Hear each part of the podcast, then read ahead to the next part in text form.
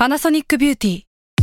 มากกว่าเครื่องเป่าผมด้วยนาโนอีเทคโนโลยีล่าสุดที่จะเปลี่ยนทุกประสบการณ์ที่คุณเคยมีนาโนอีมอยส์เจอร์พลัสเพิ่มความชุ่มชื้นให้เส้นผมหลังใช้งานมากขึ้นถึง 18 เท่า พร้อมชะลอการเฟดของสีผมสำหรับคนชอบทำสีผม ดูแลความชุ่มชื้นทั้งเส้นผม หนังศีรษะและผิวคุณ Panasonic NA0J มีเทคโนโลยีนาโนอีที่ care only you s a l ม o n PODCAST มัน สด อร่อย The Future Sight กับผม ดรไก่ กุลเชษมงคล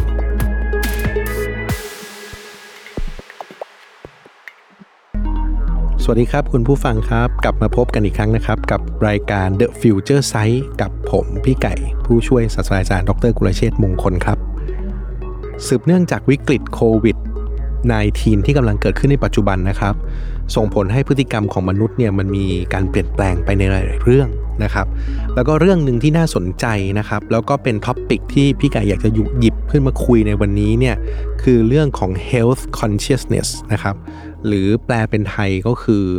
เทรนด์ของการใส่ใจในเรื่องของสุขภาพครับ เพราะว่าธุรกิจเกี่ยวกับสุขภาพเนี่ยก็ยังต้องบอกว่าเป็นธุรกิจที่ได้รับความนิยมอย่างต่อเนื่องนะครับ เพราะว่าสุขภาพร่างกายเนี่ยเป็นเรื่องที่ผู้คนทุกยุคทุกสมัยนี้ให้ความสนใจเสมอ ยิ่งในปัจจุบันนี้นะครับ มีเรื่องของโควิด -19 ขึ้นมา บวกกับเรื่องมลภาวะอย่างฝุ่น PM 2.5 อีก เพราะฉะนั้นเนี่ยมันทำให้เรื่องนี้เป็นเรื่องที่มีความชัดเจนหรือมีความเป็นที่สนใจของคนมากขึ้น แล้วก็คนใส่ใจเรื่องสุขภาพมากขึ้นนะครับ เพราะฉะนั้นวันนี้อย่างที่บอกแล้วเราก็จะมาคุยกันว่า เอ๊แล้วสังคมที่คนใส่ใจกับสุขภาพเนี่ย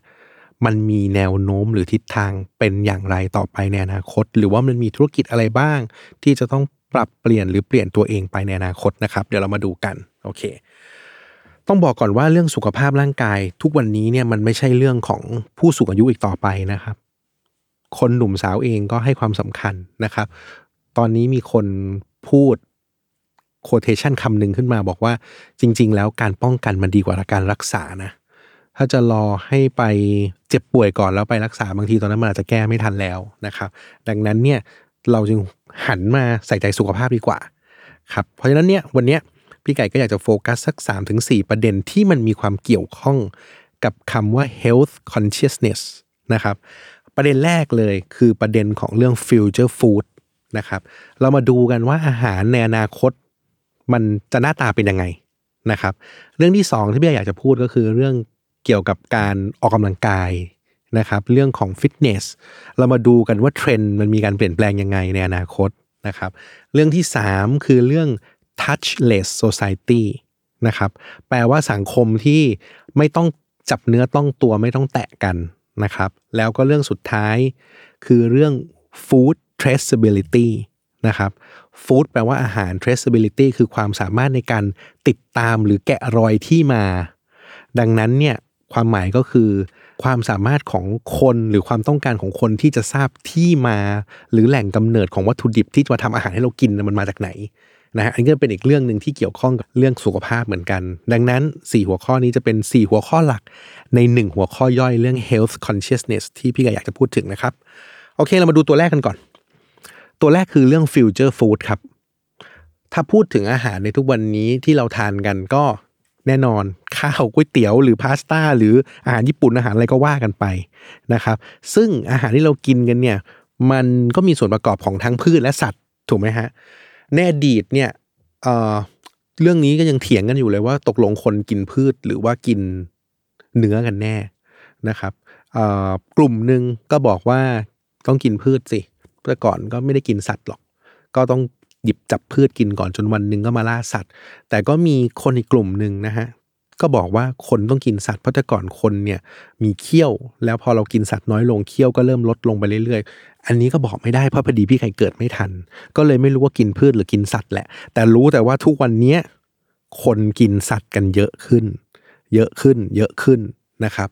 จนกระทั่งมันก็คนก็ เจ็บป่วยใช่ไหมเป็นโรคมะเร็ง แล้วก็ป่วยเป็นโรคนู้นโรคนี้ก็เพราะว่าการกินสัตว์โดยเฉพาะพวกสัตว์เนื้อแดงใช่ไหมฮะ คนก็เริ่มมาหันมาใส่ใจแล้วก็เทรนเรื่องสุขภาพก็บอกเฮ้ยคุณต้องกินพืชเยอะๆ กินผักผลไม้เยอะๆ ใช่ไหมฮะ ในสัดส่วนที่มันเหมาะสม ไม่ใช่กินแต่สัตว์ เพราะฉะนั้นคุณก็จะมีความเสี่ยงต่อการเป็นโรค อ่า เพราะฉะนั้นเทรนก็เปลี่ยนอีก ตอนนี้คนก็เริ่มมาใส่ใจเรื่องการกินผักกินผลไม้มากขึ้น กินเนื้อลดลง ประกอบกับมาเจอโควิด เข้าไป นะครับ คนก็ใส่ใจสุขภาพมากขึ้น และจริง ๆ ไม่ใช่แค่โควิด ด้วยมันมีเหตุผลหลายเหตุผลที่ทำให้อาหารในอนาคตเนี่ยมันจะเปลี่ยนแปลงไป อีกเรื่องหนึ่งที่มันเป็นต้นเหตุแล้วกัน เรียกว่าเป็นต้นเหตุของการต้องเปลี่ยนเรื่องอาหารในอนาคตก็เป็นเรื่องของสิ่งแวดล้อม เรื่องของออวัตถุดิบที่ คือสัตว์มันจะเริ่มลดน้อยลงอะมันผลิตไม่ทันกับการกินของคนอะเพราะฉะนั้นเนี่ยมันก็เลยต้องมานั่งคิดกันว่า เอ๊ะแล้ววันหน้าอาหารมันควรจะเป็นยังไง นั่นเองนะครับโอเคนี่ก็คือเป็นที่มาทั้งหมดอะเรามาดูว่าอาหารในอนาคตในวันหน้ามันควรจะเป็นยังไง พี่ไก่ยังไม่ต้องให้คุณผู้ฟังนึกจินตนาการไปไกลมากนะบางคนคิดไปไกลเลยคิดไปถึงเอ้ยอนาคตอาหารน่าจะเป็นซองหรือเปล่ากินแล้วแบบดื่มแล้วอิ่มเลย หรือว่าเป็นเม็ดแคปซูลกินเข้าไปปุ๊บเดียวแล้วก็อิ่มเลย เหมือนเราเคยเห็นในหนังหรือพวกนักบินอวกาศที่กินกันนะฮะเราเรายังไม่ต้องไปนึกถึงขั้นนั้น ซึ่งแน่นอนนะอนาคตมันต้องมี แต่ว่าถ้าพูดถึงเรื่องการกินอะมันเป็น enjoyable นะชีวิตอะคือคนเรามันมีความสุขกับการไปกิน ไม่งั้นมันคงไม่ต้องมี chef table ไม่ต้องมีมิชลินถูกปะถ้าอยู่ดีเรากินแคปซูลอันหนึ่งกินแล้วอิ่มแล้วได้สุขภาพครบ แต่ชีวิตมันอาจจะขาดความสุขไปก็ได้ เพราะฉะนั้นเรายังไม่ต้องไปพูดไกลถึงขนาดนั้น เราเอาอาหารที่กินได้จริงๆนั่นแหละในอนาคตว่าหน้าตามันจะเป็นยังไงนะครับ เพราะฉะนั้นถ้าพูดถึงเรื่องนี้แน่นอนเรื่องที่ต้องพูดต่อมาก็คือ หน้าตาของอาหารในอนาคตมันจะเป็น plant based food มากขึ้นอ่าคำว่า plant นี่แปลว่าพืชผักนะฮะฟู้ดก็อาหารนะครับเพราะฉะนั้น plant based food ก็คืออาหารที่จริง ๆทำมาจากพืชผักนั่นเองนะครับ บางคนก็คิดว่าอาหารพืชผักคืออะไรวะ คืออาหารเจหรือเปล่า คือมันก็ลักษณะแบบนั้นนะ แต่มันเทพกว่านั้น ถ้าเราพูดถึงถึงเราพูดถึงเรื่องเจแล้วนึกถึงเทศกาลกินเจดูสิว่า ถ้าเราไม่อยากกินเนื้อสัตว์ แล้วเราจะกินเจได้ เราก็สมมติไม่กินโปรตีนเกษตรถูกไหมฮะ กินถั่วกินอะไรก็ว่าไปหรืออาหารเจเขาก็มีทำออกมาหลาย ๆ ชนิดนะทำจากโปรตีนเกษตรเนี่ยเป็นแกงเผ็ดเป็ดย่างแต่ ทำจากโปรตีนเกษตรก็ไม่ใช่เป็ดใช่ไหมหรือแกงเนื้ออะไรก็ไม่ใช่มาจากเนื้อจริง รสชาติก็ก็พอกินได้อะแต่ว่าฟีลลิ่งมันก็ไม่ได้ แต่สิ่งที่พี่ไก่กำลังจะเล่าอยู่เนี่ยไอ้ plant based food หรือ plant based meal นะครับหรือ plant based meat เนี่ยมันคือเนื้อที่มีลักษณะเหมือนเนื้อจริงๆครับสี กลิ่น สัมผัส รสชาติ คุณค่าสารอาหาร มันคือเนื้อ แต่มันทำจากพืชเว้ยอ่ามันไม่ใช่แค่แบบเอาโปรตีนเกษตรแล้วมาทำเป็นรูปทรงหลอกลวงทำให้เราดูรู้สึกว่ามันเป็นเนื้อสัตว์ไม่ใช่ แต่อันนี้มันคือดูไม่ออกอะฮะว่ามันคือเป็นเนื้ออ่าเพราะฉะนั้นเนี่ยไอตอนนี้ไอนวัตกรรมหรือวิทยาศาสตร์ที่เกี่ยวกับการทำ plant based food หรือ plant based meat เนี่ยมันเกิดขึ้นมา เลือกเรียกว่าต้องเกิดมาสักไม่ได้นานมากแต่เกิดขึ้นสักพัก แล้วก็มีการเริ่มทำจริงจัง นะครับ แล้วก็จุดมุ่งหมายของมันเนี่ยมันไม่ได้แค่จะมาใช้กับคนที่ทานวีแกนหรือทานเวจิเทเรียนเท่านั้นนะหรือทานพืชผักเท่านั้นนะ จุดประสงค์คือมันทำขึ้นมาเพื่อที่จะป้องกันวิกฤตการขาดแคลนอาหารของโลก แล้วก็ลดภาวะโลกร้อนด้วย เพราะว่าเมื่อกี้พี่ใหญ่เกินนำมาแล้วว่า ทุกวันนี้มนุษย์เนี่ยคอนซูมหรือว่ารับประทานพวกเนื้อสัตว์เนี่ยเยอะนะครับ ลองเดาดูเล่นๆมาว่าคนเราเนี่ย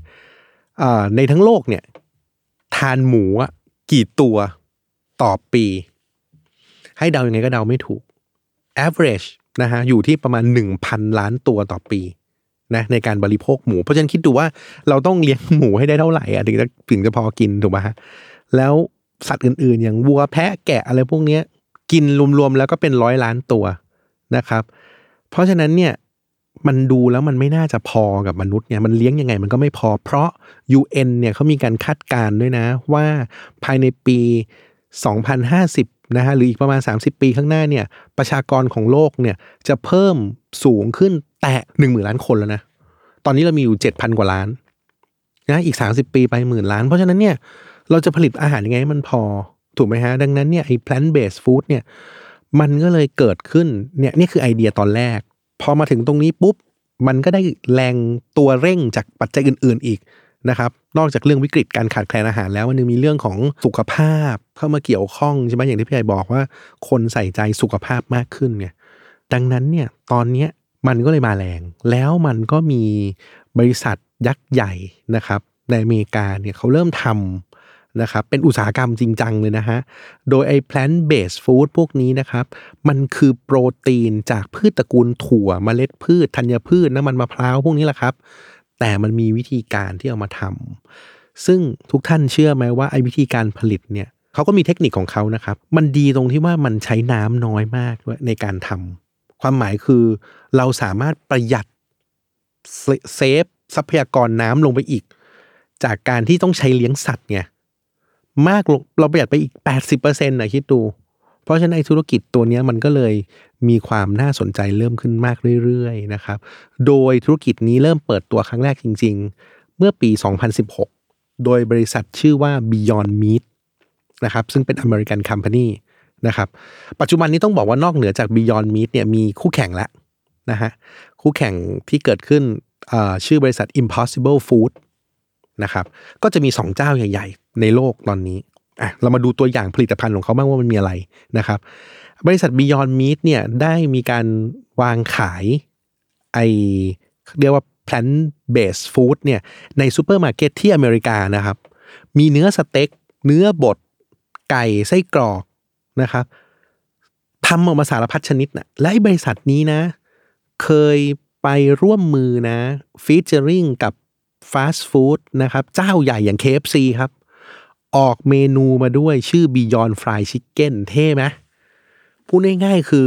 คุณเคยกินไก่ทอดอะแล้วคุณบอกว่า เอ้ย สุขภาพไม่ดีอะแต่ขอโทษครับ ตอนนี้ไก่ทอดใช้เป็น plant based food ไปแล้วนะครับ เป็นไก่ทอดที่ทำจากพืชร้อยเปอร์เซ็นต์อ่า และ Beyond Meat ก็ยังเคยไปฟีเจอริงกับ Sizzler ด้วยนะฮะ ออกแคมเปญชื่อ Taste the Future ก็คือเอาไอ้เนี่ยแหละแพนเบสฟู้ดตัวเนี้ยนะครับที่เป็นเนื้อสัตว์ปลอมตัวเนี้ยเอามาทำอาหารทำสเต็กขายนะครับก็ก็เป็นจุดเริ่มต้นที่เราเรียกว่าเปิดตัวได้ร้อนแรงมากในสหรัฐอเมริกานะครับส่วนอีกเจ้าหนึ่งที่บอกเป็นคู่แข่งกันชื่อบริษัท Impossible Food เนี่ยเหมือนกันครับเขาก็มีการทำเนื้อ ประเภทต่างๆ เนื้อบดไส้กรอกนะครับ แล้วก็ไปวางในซูเปอร์มาร์เก็ตแล้วเขาก็ไม่ยอมน้อยหน้านะครับ เพราะว่าเขาก็ไป featuring กับบริษัทยักษ์ใหญ่อย่าง Burger King เหมือนกันเอ้าเอาเข้าไปครับ เพื่อที่จะไปขายเบอร์เกอร์นะครับที่มันไม่ได้ใช้เนื้อจริง แต่ว่าเป็นเนื้อที่แบบมีลักษณะเหมือนเนื้อมากนะครับ ต้องบอกว่าเนื้อพวกนี้ได้รับการตอบรับจากบริษัทที่เป็น Quick Service เมนู Quick Service Food หรือพวกถ้ามัวคนไทยก็เรียกว่า Fast Food นะฮะ หลายเจ้าให้ความสำคัญนะ ไม่ว่าจะเป็นพวกบริษัทไก่ทอด บริษัทอย่างแมคโดนัลล์อะไรอย่างเงี้ยเขาก็สนใจ เพราะว่าทุกวันนี้เนี่ยต้องบอกว่าแมคโดนัลล์ในหลายประเทศเนี่ยเขามีเบอร์เกอร์ที่เป็น veggie burger นะอ๋อเป็น veggie burger ก็คือเป็นเบอร์เกอร์ที่ไม่มีเนื้อสัตว์ เพราะว่าเราต้องเข้าใจนะมันเป็นเรื่องการทำธุรกิจเนี่ย เวลาเบอร์แมคโดนัลล์เนี่ยเขาไปเปิดในบางประเทศเนี่ยนะฮะและประเทศนั้นไม่บริโภคเนื้อไม่บริโภคหมูไม่บริโภควัวเพราะฉะนั้นทำขายอะไรได้อะเบอร์เกอร์ ก็ต้องขายเบอร์เกอร์ที่เป็นวีแกนหรือเป็นผักเป็นมังสวิรัติใช่ไหมฮะซึ่งเมนูนี้มันมีมานานแล้ว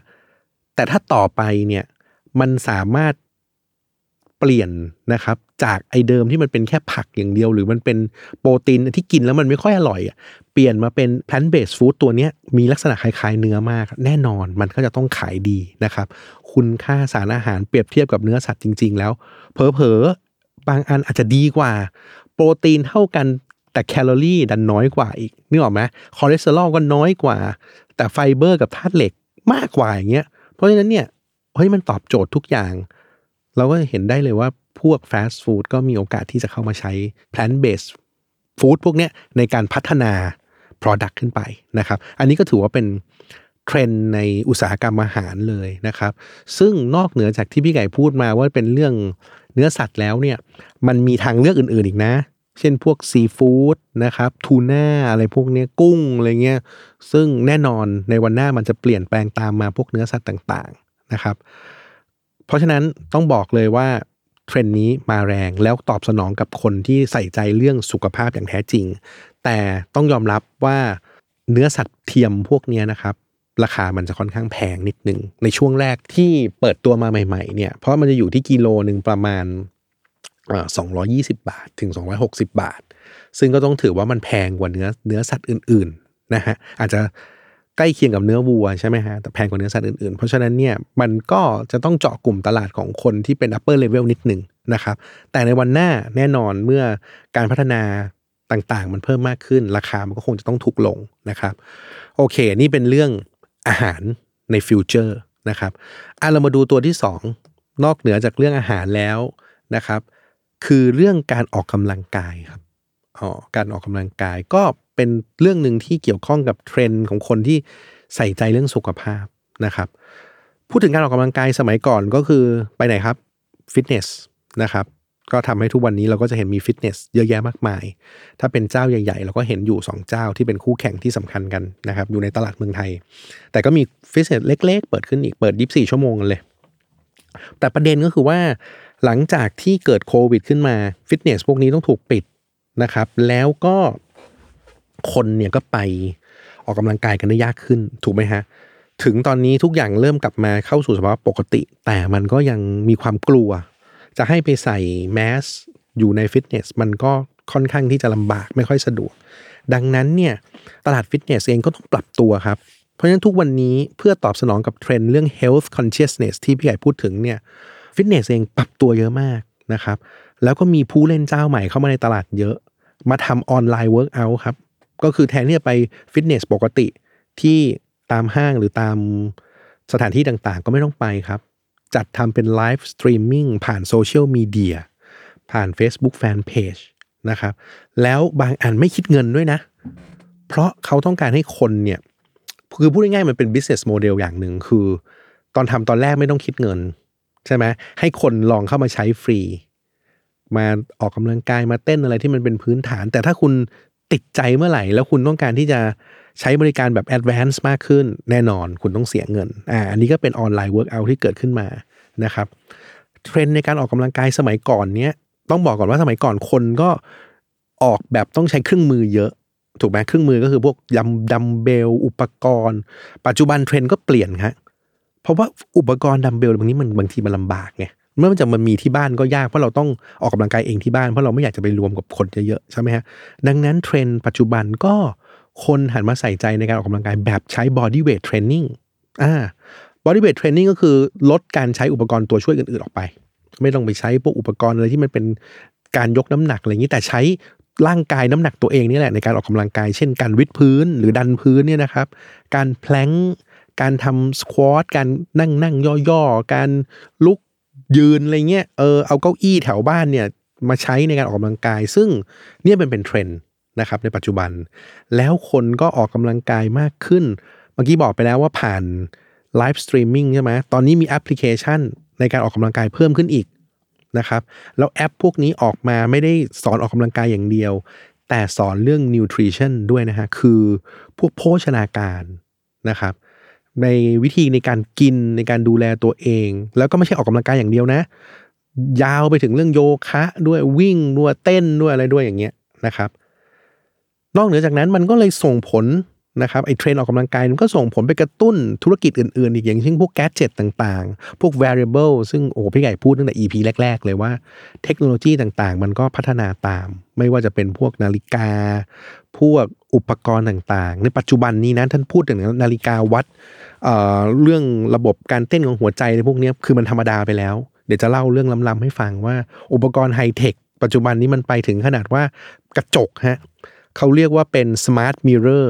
นะฮะกระจกตัวนี้นี่คือออกมาปุ๊บเนี่ยเป็นเหมือนเครื่องออกกำลังกายอัจฉริยะเลย คือเป็นกระจกผสมกับสมาร์ททีวี คือเป็นกระจกด้วยเป็นทีวีด้วยนะ แล้วก็ทำให้เราเนี่ยสามารถดูทีวีไปด้วย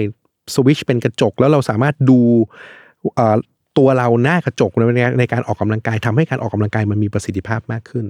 นะครับ แล้วราคาแพงแต่ขายดีด้วยนะ โดยเฉพาะในต่างประเทศนะครับ เพราะฉะนั้นเนี่ยต้องเห็นว่ามันเทรนด์พวกนี้มันก็พัฒนาเปลี่ยนแปลงไปเรื่อยๆ แล้วปัจจุบันนี้ก็ยังมีคนที่ที่เขาทำธุรกิจพวกนี้เขาก็มองเห็น opportunity หรือเห็นโอกาส มาทำ virtual personal training อีก คือแทนที่จะต้องไปเทรนให้ถึงสถานที่เลยทำเป็น virtual ก็คือ เทรนผ่านซูมผ่าน Skype ผ่านไลน์กันไป รักษาฐานลูกค้าอำนวยความสะดวกกับลูกค้าไม่ต้องมาเจอหน้ากันอีกนะครับเพราะฉะนั้นนี่ก็คือเป็นเรื่องของเทรนด์ทางด้านการออกกำลังกายที่มันเปลี่ยนไปตามยุคตามสมัย แล้วก็ตามเทรนด์ที่เรียกว่า health consciousness ด้วยนะครับโอเค เมื่อกี้ตัวที่สองนี่คือตัวที่สองผ่านไปคือเรื่องเรื่องการออกกำลังกาย ตัวที่สามที่เกี่ยวข้องกับเรื่อง health คือเรื่อง touchless society นะครับหรือเรียกเป็นภาษาไทยว่าสังคมไร้สัมผัส เหมือนเดิมโควิดนี่เป็นตัวเร่งเลยทำให้คนเนี่ย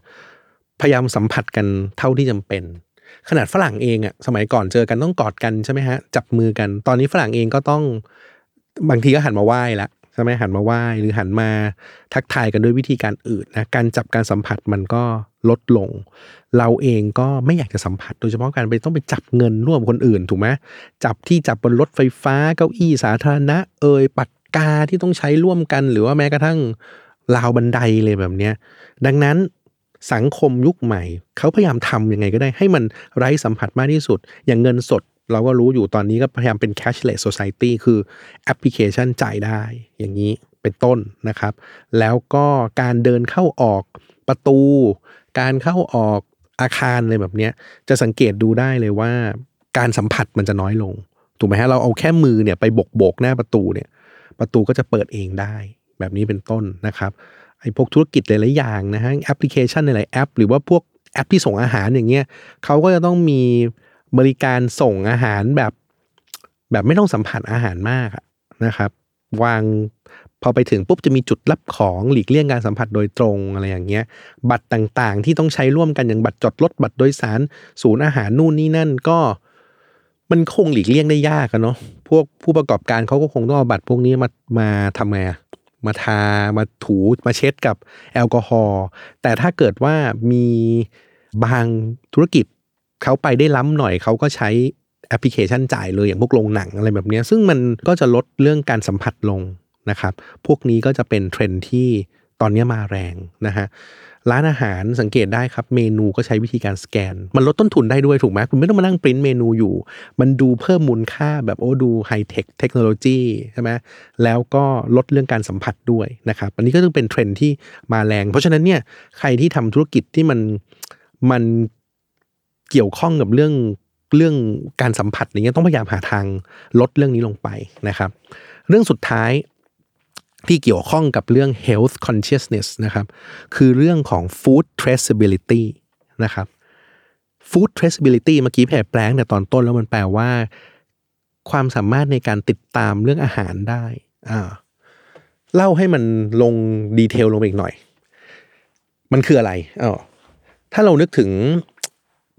นึกถึงเวลาเราไปซื้อของที่ซูเปอร์อย่างเงี้ย ถ้าเราอยากจะรู้แคลอรี่ของอาหารที่เราซื้อหรือผลิตภัณฑ์ที่เราซื้อวัตถุดิบที่เราซื้อเราทำไงฮะ เราก็จะหยิบผลิตภัณฑ์นั้นขึ้นมาดูข้างหลังถูกไหมข้างหลังมันจะบอก nutrition fact ว่าเฮ้ยไขมันเท่าไหร่อะไรเท่าไหร่แล้วเราก็วิ่งมุ่งตรงไปดูที่ไหนแคลอรี่เลย ว่ามันให้แคลอรี่เท่าไหร่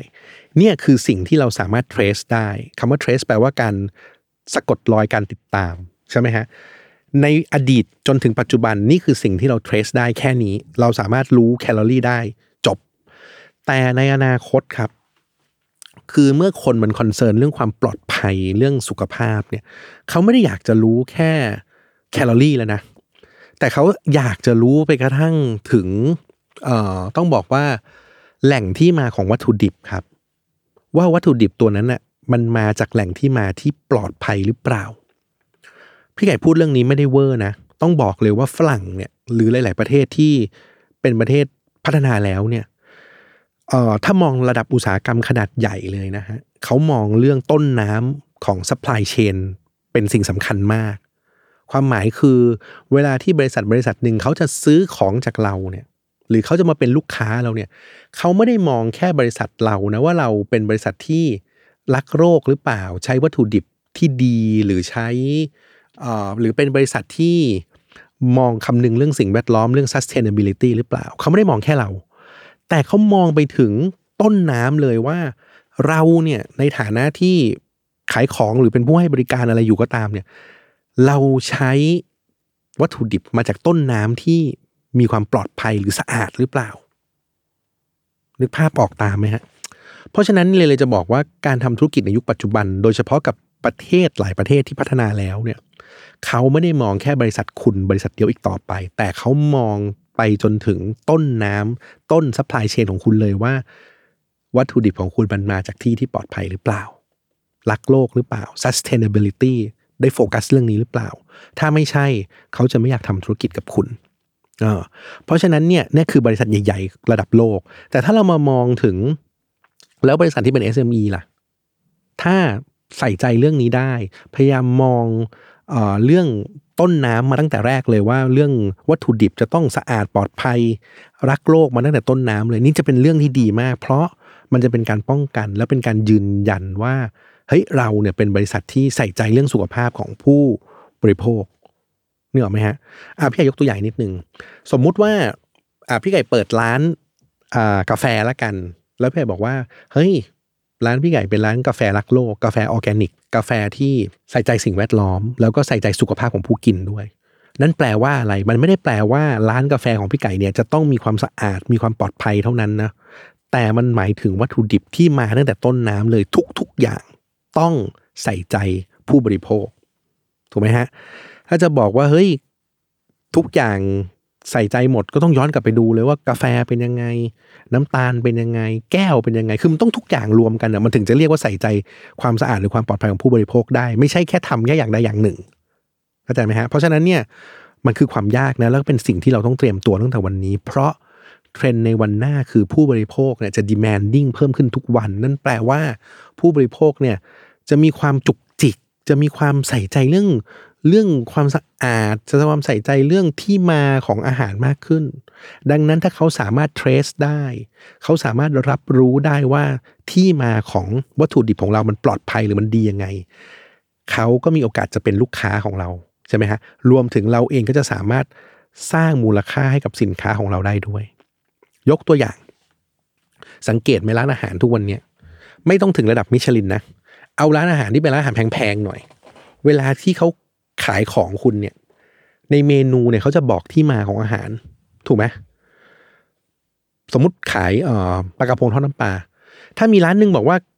ปลากระพงทอดน้ำปลาตัวละ 450 บาท กับอีกร้านหนึ่งบอกว่าปลากระพงวัง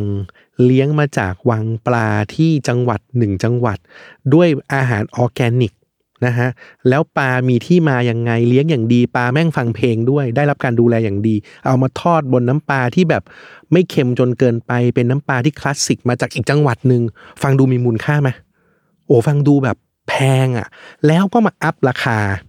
คนกินก็ยอมกินเพราะคนกินก็กินด้วยอารมณ์ไง แล้วก็บ้าด้วยวงเล็บ แล้วก็สนใจเรื่องสุขภาพด้วย พอมันเห็นอะไรพวกนี้ปุ๊บรู้สึกมันตอบโจทย์ไปหมด สุขภาพดีได้กินสตอรี่สวยๆ อาหารก็ราคาแพงขึ้นไป เพราะฉะนั้นนี่แหละครับคือเทรนที่กำลังจะเปลี่ยนแปลงไปคือเรื่อง food traceability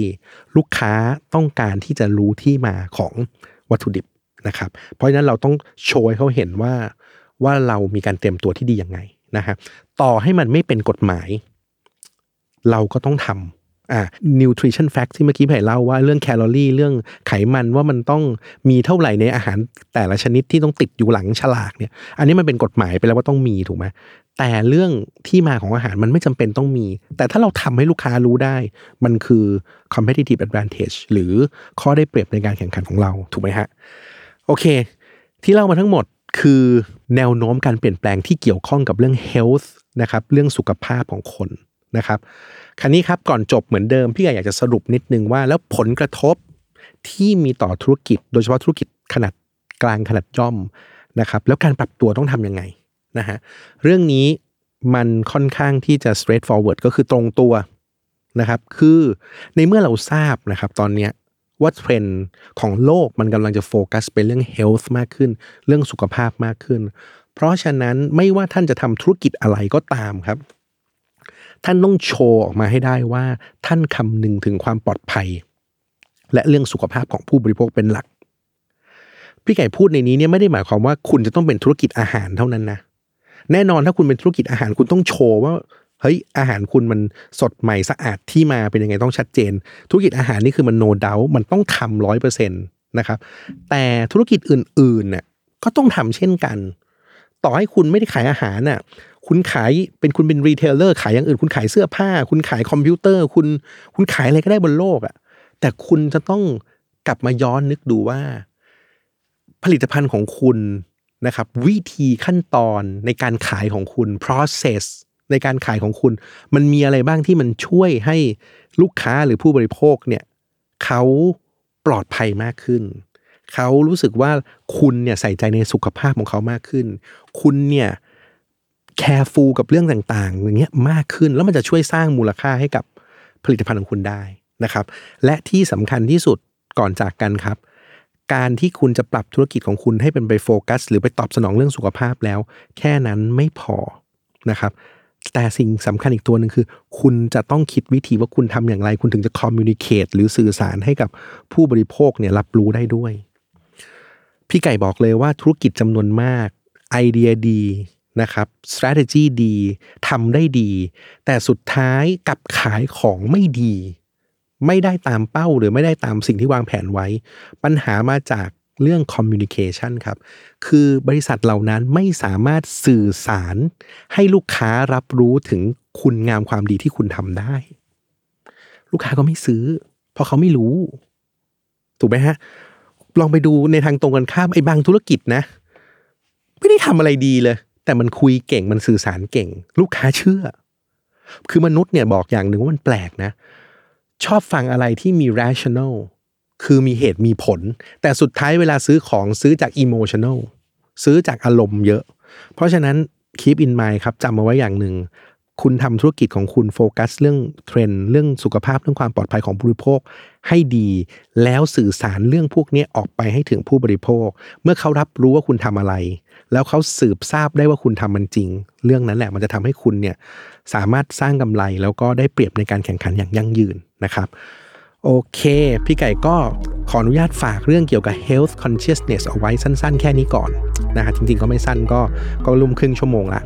เดี๋ยวสัปดาห์หน้า